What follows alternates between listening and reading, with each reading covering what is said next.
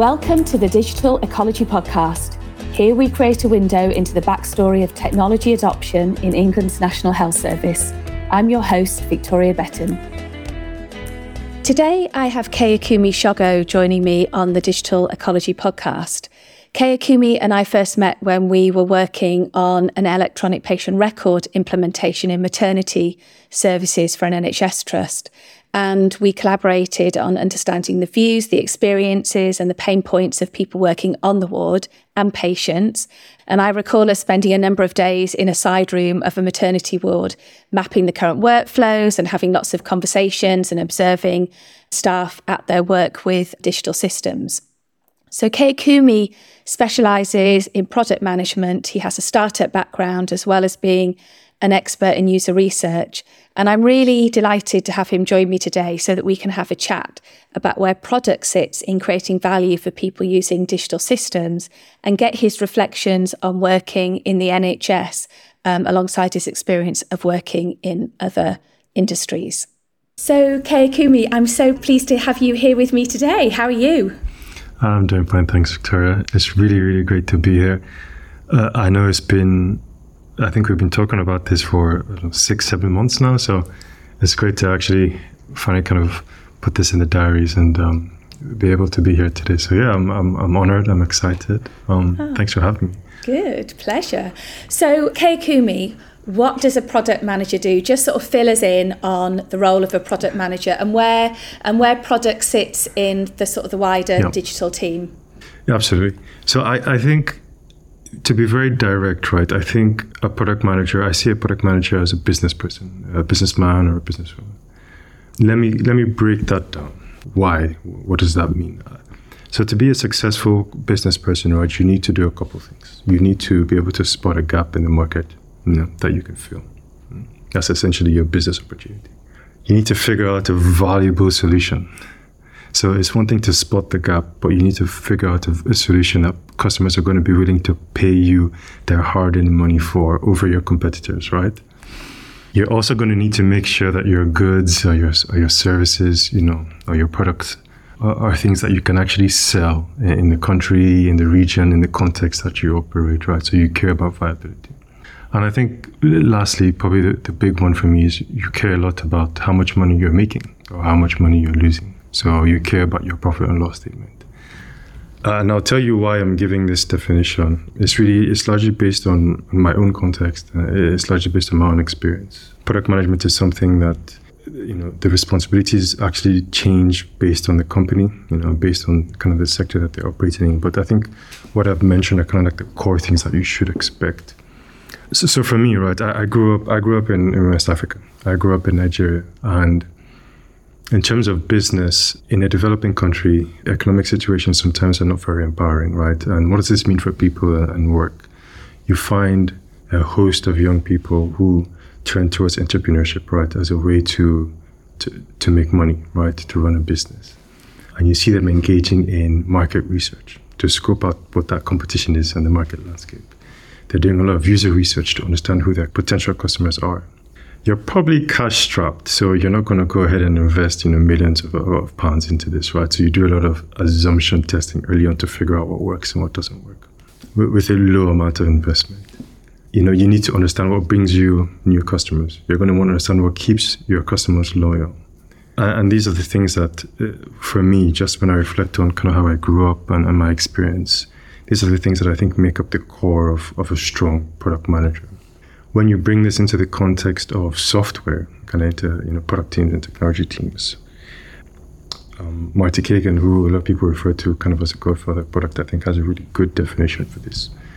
And it kind of syncs up nicely with everything I've just said. So this this business person who's doing all this research and caring about profit and loss, who's trying to spot that gap in the market, to, to do all of these things successfully, right? To, to be a successful business person, you're going to need to have that deep knowledge of a customer you're going to have you're going to need to have a very deep knowledge of your data, see how you're performing. You're going to have to have a very deep knowledge of your industry. So we spoke about that kind of landscape and your market research, understanding what your competitors are doing. And lastly, I think you're going to have to have a really deep understanding of your own business. So your own finances, your own you know part- partnerships, legal legal stuff, you know, pricing decisions, strategy. So yeah, to, to kind of sum it up, those are the things that I, you know, I see a product manager as, uh, and those are the things that the product manager would bring to their team right, and to their company. So things around value, things around viability. Those, those are the major inputs into a product team that any product manager um, can bring to to support his or her teammates. Yeah. So I'm going to come back to your story, and you talked a bit about entrepreneurship, and I know you've worked in the startup field as well. But before we go there, just talk a little bit more about where the product person sits in a digital team, because presumably you've got sales, you've got marketing, you've got Absolutely. people doing the actual development. Where where does the product person sit, and how do they relate to all those different roles? Yeah. So you're you're touching on a on an interesting topic there, right? So you could think about roles around kind of product ownership and then product management, right?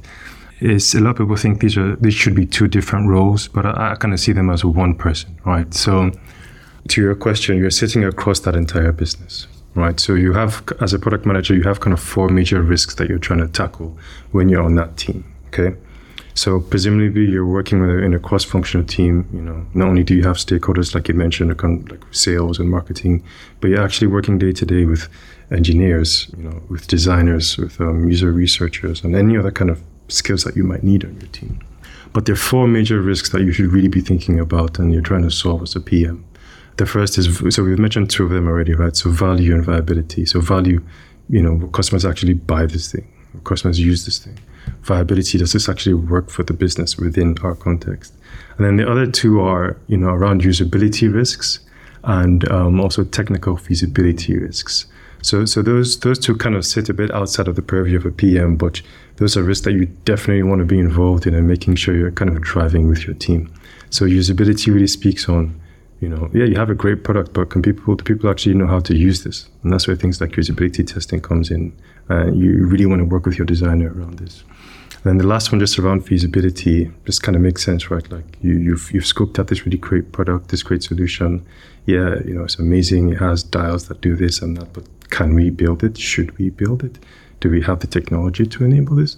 So those are the conversations you want to be having very early on with your engineers as well. And the sooner you can kind of tackle these risks up front, you know, the less likely you are to kind of run into major issues down the line, you know, kind of six weeks into development. So those are the things. Again, these are not really these are not my words, right? But these are the, these, this is the philosophy that I believe in.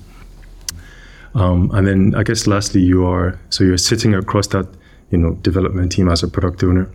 You know you've you've done all that great work as a in your product with your product management hat to do all that research to do you know all the things we spoke about in terms of understanding the market, scoping out a solution, you know testing out those risks very early on. But you also need to have the ability to actually go ahead and deliver. You need to actually go you know be able to go away and kind of build software and you, you do that with your cross-functional team and that's when i would expect people to kind of put on their product owner hat um, which is you know a lot more delivery focused at that stage you're, you're taking away your requirements you know and what you've discovered and actually using you know whatever framework that your team uses or however you build um, to, to, go away and uh, build those front-end experiences for your users so I really want to come back to usability because usability is such a hot topic in the NHS and, and so many big digital systems are criticised for not being so usable. So we'll, we'll come back to that. But you mentioned right at the beginning of this podcast about your background and I'd just love to know your story and what brought you to this point. And I think then I'm really interested in your insights as someone for whom healthcare isn't your main client or customer, mm. what your insights have been mm-hmm. from the time that you have spent with the NHS. But before that, just tell me your story about how you got to this point, and I'm really interested in your entrepreneurial background as well. Yeah, absolutely. I did a bachelor's in product management. Uh, I did a master's in product management. I did a PhD in business development. No, I'm lying. Uh, I was going to say no, that's I a lot of product. that, yeah, that would be amazing. No, I think, like most people, uh, I think that's a great thing. I think about product management is just there's so many kind of entry points, right? I, will tell you mine. So, I I moved back home. So I moved back to Nigeria. I think in 2016, I just spent two about two years living in the Netherlands, getting my master's in renewable energy, actually, so renewable energy management. I was dead set on, I still am, but I was dead set on going back and solving just energy issues, you know, in Nigeria and across Africa. So that was my ambition. Had absolutely nothing to do with product. I guess, you know, for better or for worse, I, I couldn't find a great opportunity to do this.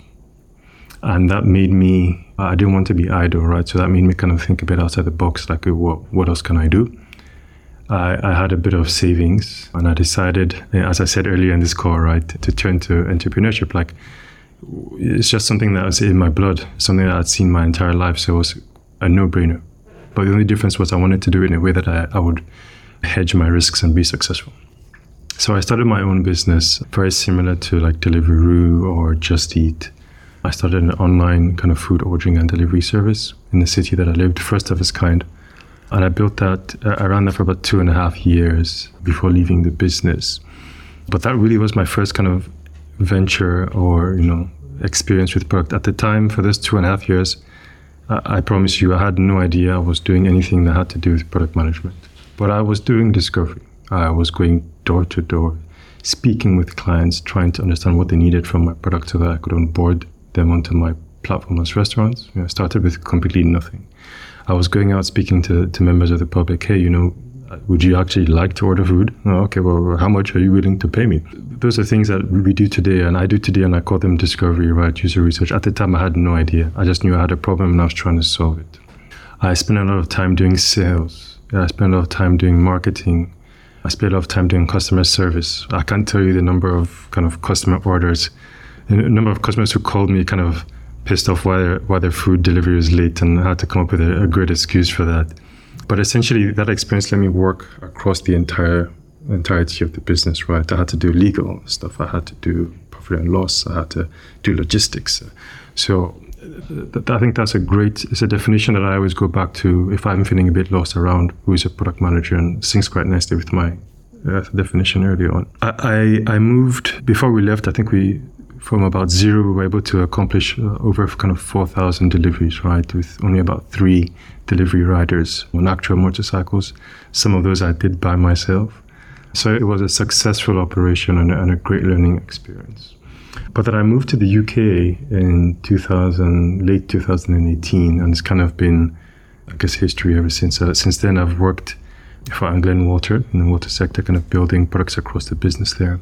I've worked for a renewable energy startup. Funny enough, I got to live my dream. And then currently, I work with a consulting company, a global uh, technology consulting company called Zenitech. And in the last, I guess, two years now, I've managed to work across healthcare, the gaming industry, online betting. I've worked for clients in the travel industry and who operate in airports. Uh, I've worked for companies who you know manage like uh, national lottery, for example. So it's been a great experience in the last kind of two years to work across multiple sectors. And yeah, it's, it's all kind of led me to, to here now. And am I right in thinking you're still doing some interesting stuff in Nigeria as well? Yes, yes, absolutely. Um, I'm part of a team who is really, really passionate about uh, empowering Nigerians and, and Africans as a whole. I think we have an amazing source of talent, especially in tech and and that's something that we're really passionate about driving right? So i'm part of a, of a team who's working to tackle one of our structural issues which is unemployment. So nigeria is now uh, second in the world i believe globally just in terms of unemployment rates. You know more than half of the population is unemployed. Um, you combine that with kind of other economic issues and situations and security risks and and whatnot it's not hard to paint a picture of you know, how important it is to solve some of these issues. So we're trying to solve the employment problem. Our vision is to put a million people back to work every year. Um, that's something that I'm very passionate about. It's a passion project for sure. But yeah, we're, we're doing some cool things. We have a, a conference that we're running in about two weeks. I don't know when this podcast will be released, so it could be kind of behind by then. But and we're looking to kind of bring product leaders across Nigeria and kind of train them up, you know, network as part of that drive to empower Nigerians. Yeah. Well, you don't. De- you definitely don't have a problem in thinking big, Kayikunmi. um, So well. you clearly work, you've done all this entrepreneurial stuff, you've got sort of big passions for big sort of social purpose projects. You've done some work in the NHS. I'd be really curious to hear about how the work that you have done in the NHS compares to other industries and, and maybe just share some of your reflections about some of the challenges and maybe the opportunities that you found there. Yeah. Uh, absolutely. When so uh, as part of my work at, at Zenitech, I think the NHS became one of my clients for a while. And largely I was kind of brought on to do a lot of discovery work as, as I do with most of my clients. So usually we have a problem that we're trying to solve and that initially involves me doing a bit of discovery initially. I'll tell you what, Victoria, I decided to pack my bags and kind of just go on site. I ended up spending about four or five days in, in said hospital. And I, will tell you some of the, the, benefits of that. So that's not something that I always get to do with clients. Um, most of the time, I, I have to kind of work remotely, you know, run run customer interviews or other kind of research um, sessions online. But I think one of the great advantages was the fact that I know that there's a physical location where I have all the people I want to talk to. So I literally just went to bombard them. um, first day I kind of showed up. Uh, it's like, who's this strange guy walking around the halls? Um, but at the end of like the fourth day, I knew my way around. I knew a couple of people, and I was all very friendly. So I think the major advantage I'm trying to pull out there is I was able to follow the people I was interested around. I was able to actually sit down with them observe, do some observation, do some diary studies. I was able to actually watch them use products that we had, you know, issues with, and we're trying to improve the user experience around. And that's just it's next to none to be able to be in a position where you can see that stuff firsthand. And that really allowed me to very quickly become very conversant with users, build those personas, understand what the issues were, and then kind of identify potential opportunities to work on, right? I'd say in terms of, of negatives, I think one of the major things that was really striking was just the fact you know, about how understaffed I think they are just as a, as a body and as a team. And when you combine this with like really legacy software, software that doesn't work, it's not resilient, the user experience is really bad. There's a potential risk there ultimately in terms of just patient care, right? Which is what they're there to do. So I think that's that, it was very challenging. It was it's not an easy day's work for them and those systems and some of the products that were there were only making it that much harder. It does obviously present itself as an opportunity because, you know, where there's problems, there are potential solutions. And I do actually think it's, it's, a, it's a sector that's ripe for kind of digital transformation. So I expect a lot of growth there in the next couple of years. Do you think there's a challenge there that when you go and spend time with clinicians, with patients, doing discovery, asking them about systems, you're sort of raising mm. expectations in a way um, because you're helping a digital team buy a new system. But often the new systems aren't that much better than the old systems. So I wonder. So I've got a question for you about that, but then also about there's intrinsic usability, the UX of a user experience and the interface, but there's also how it's implemented, and those are slightly different things. So you might have a user interface that maybe isn't as good as it could be, but you've done a really good implementation and therefore people have accepted and made use of the product.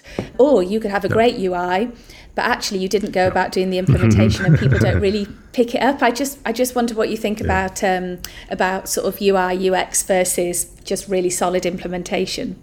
Uh, I'll tell you this: I've built products before on time. You know, engineering, eh, eh, technically speaking, they were very high standards in terms of UI UX, they were beautiful. Probably maybe one of the most beautiful products I've ever built. It had one user.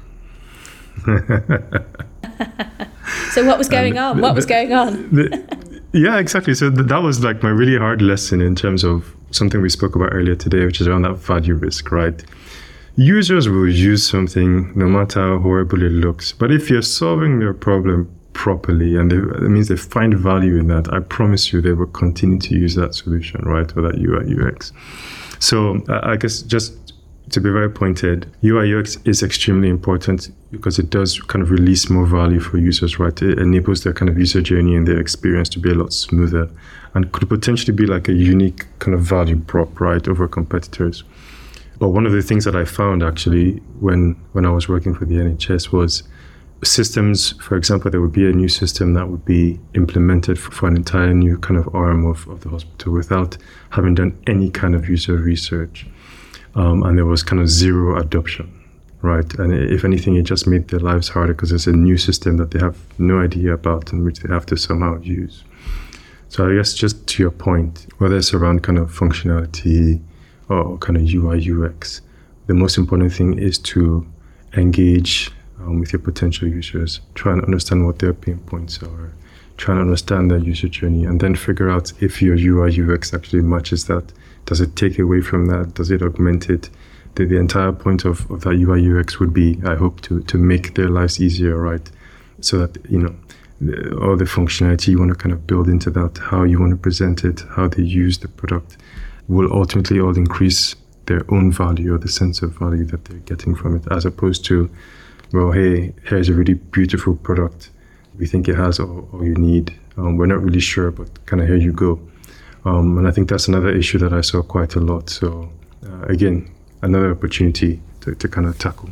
So, even when you're buying a product, so you're not making the product, you're not ha- having it built, you still need to do that discovery you still need to understand user needs because there's always some configuration as well but also you yep. need to make sure that all that insight then goes into the next phase and I, I, guess that's another question for you how often when you see, you do those discovery projects for a client do you feel that they properly translate it into or leverage it into the next phase? Because i think one of the things i sometimes worry about is doing really good bits of discovery or user research that never properly get used or taken to the next phase? And, and, and, and if that is the case how do you mitigate that happening?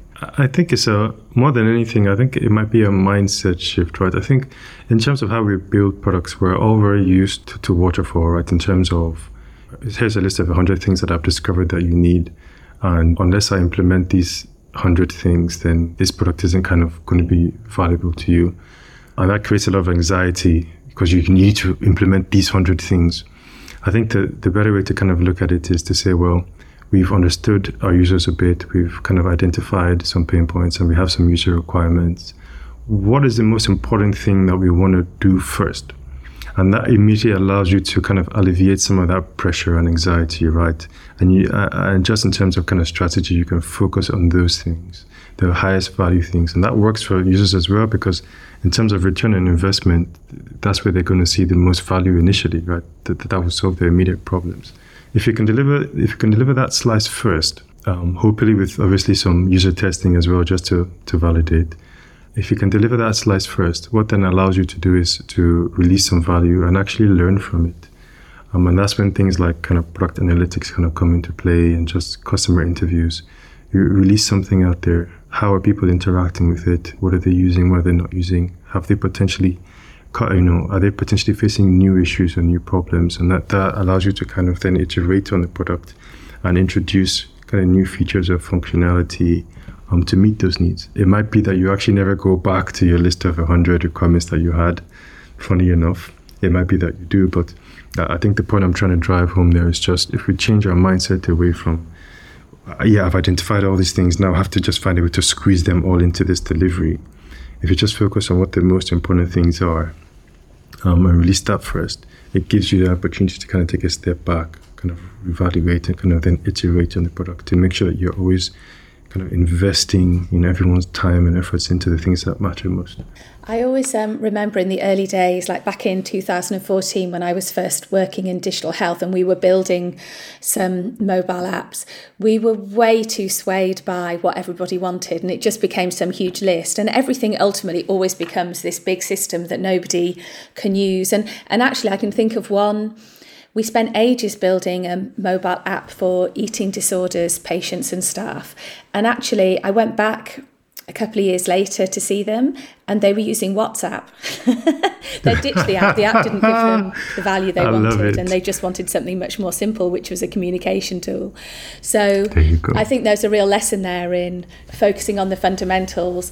Finding yep. out when people start to complain yep. or not be happy, and that's when yep. you might think about the next feature or function. Yeah. Does that resonate? Exactly That that is exactly right. I'm smiling. I'm not sure if it was a podcast. No one can see my face, but I'm I'm, I'm smiling. I'm smiling it kind of ear to ear. That that's that resonates a lot, and I think that's exactly it. Is ultimately you're trying to. It still comes back to this like hedging your risks, right? Hedging those your risks around kind of value and viability. Yeah, yeah. What can you do to to to kind of reduce those risks? So rather than as you say, like implementing this massive thing, you know, to your point, what do you need right now? You need a communications piece. Oh, okay, a communications tool or feature. Do that first and then kind of take it from there. So, yeah, I think there are probably a lot of people who are listening, who might be listening now, who probably also resonates for. I think we've kind of all kind of been there and, and kind of experienced that at one stage or the other. But yeah, absolutely. and and just sort of building on that point about product and I guess the build versus buy sort of conversation that we've been having just in your in your role i guess often in your current role you're being commissioned to do some discovery and then build something but there must come a point where it's like do we build this ourselves or actually is there a product and it's more cost effective for us to buy yeah. something just just talk a little bit about how you might help a client work that out yeah, absolutely. I have a recent example actually that would be good for this. So uh, I won't name any clients, but we were kind of up, against the wall in terms of trying to make a decision around a CMS or a kind of content management system, right?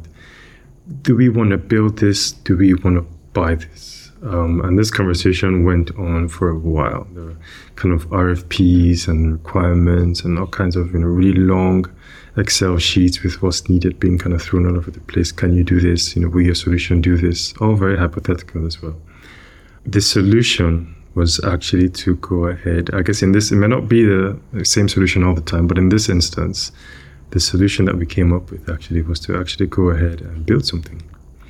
So, talk about value risks, right? One of the quickest ways to to, kind of determine if people will actually pay you for something. It's not necessarily to go and ask, because people will sell ice to an Eskimo, right? But one of the quickest ways to do that is to actually give a solution and, and quantitatively see what people so we decided the best thing to do here, instead of just kind of talking about it and being kind of very hypothetical, is let's build something in the truest form of what I think MVP is, which is a prototype, something that doesn't scale, something that we know is not technically sound, something that we know we're not going to share with the business or for anyone to use. But let's build this in, in four weeks, which it took us four weeks to build and use that as a decision point as to whether actually do we want to, from what we discover through that process, actually is it you know, better to build or buy? It did give us the, the, answer that we needed. I think at the end of the fourth week, it became very, very clear that the, the best path forward was to buy an off-the-shelf product. And it wasn't largely because of functionality or ability to build features. Funny enough, that decision came around because of risks um, from a legal perspective, risks from a data kind of management perspective, those were kind of the two kind of four forerunners for why we decided to go off the shelf. It's just why not pick a company who you know has had a CMS for the last kind of 20 years and have all these things in, in place for regulators, etc., as opposed to building something and kind of then making those kind of large mistakes along the way, which would be very costly to the business. So I think just by doing something, uh, deciding to take an action to actually to, to test that assumption, right? Instead of leaving it being hypothetical, we decided to test. And as a result of that, we were able to kind of walk away with a more informed decision, which was just unanimous. There was no need to kind of you know make a case or sway one way or the other. It was it was very clear what we needed to do. That's such a fascinating example because often we try and solve a problem by talking about it. but actually, what you're describing is doing something that then starts to, like the problem surface. And then you start to have to grapple with them, and that helps you get to a point. So, I mean, I think even when you're pretty sure you're going to buy something, prototyping, doing your user research, prototyping is a really good way for you to understand what your requirements are that you can then take to the market if you choose to go down that route. Exactly. Uh, that's something I, I, forgot to mention actually. So you're, you're spot on. On top of all of everything I said, it actually did also give us user requirements. It helped us know what kind of features we, we needed, what, what was going to work, wasn't going to work for the business. And to your point, actually aided that discussion. So, right, so we decided to go off the shelf. Well, what do we want? And because we've gone through this process and we're able to kind of establish those requirements, those decisions in terms of who to kind of partner with was also made a lot easier. So yeah, absolutely. Mm, nice. So, Kumi, we're almost coming to the end of our time. I've got one last question to ask you, which I always like to ask everybody, which is thinking about the world of product.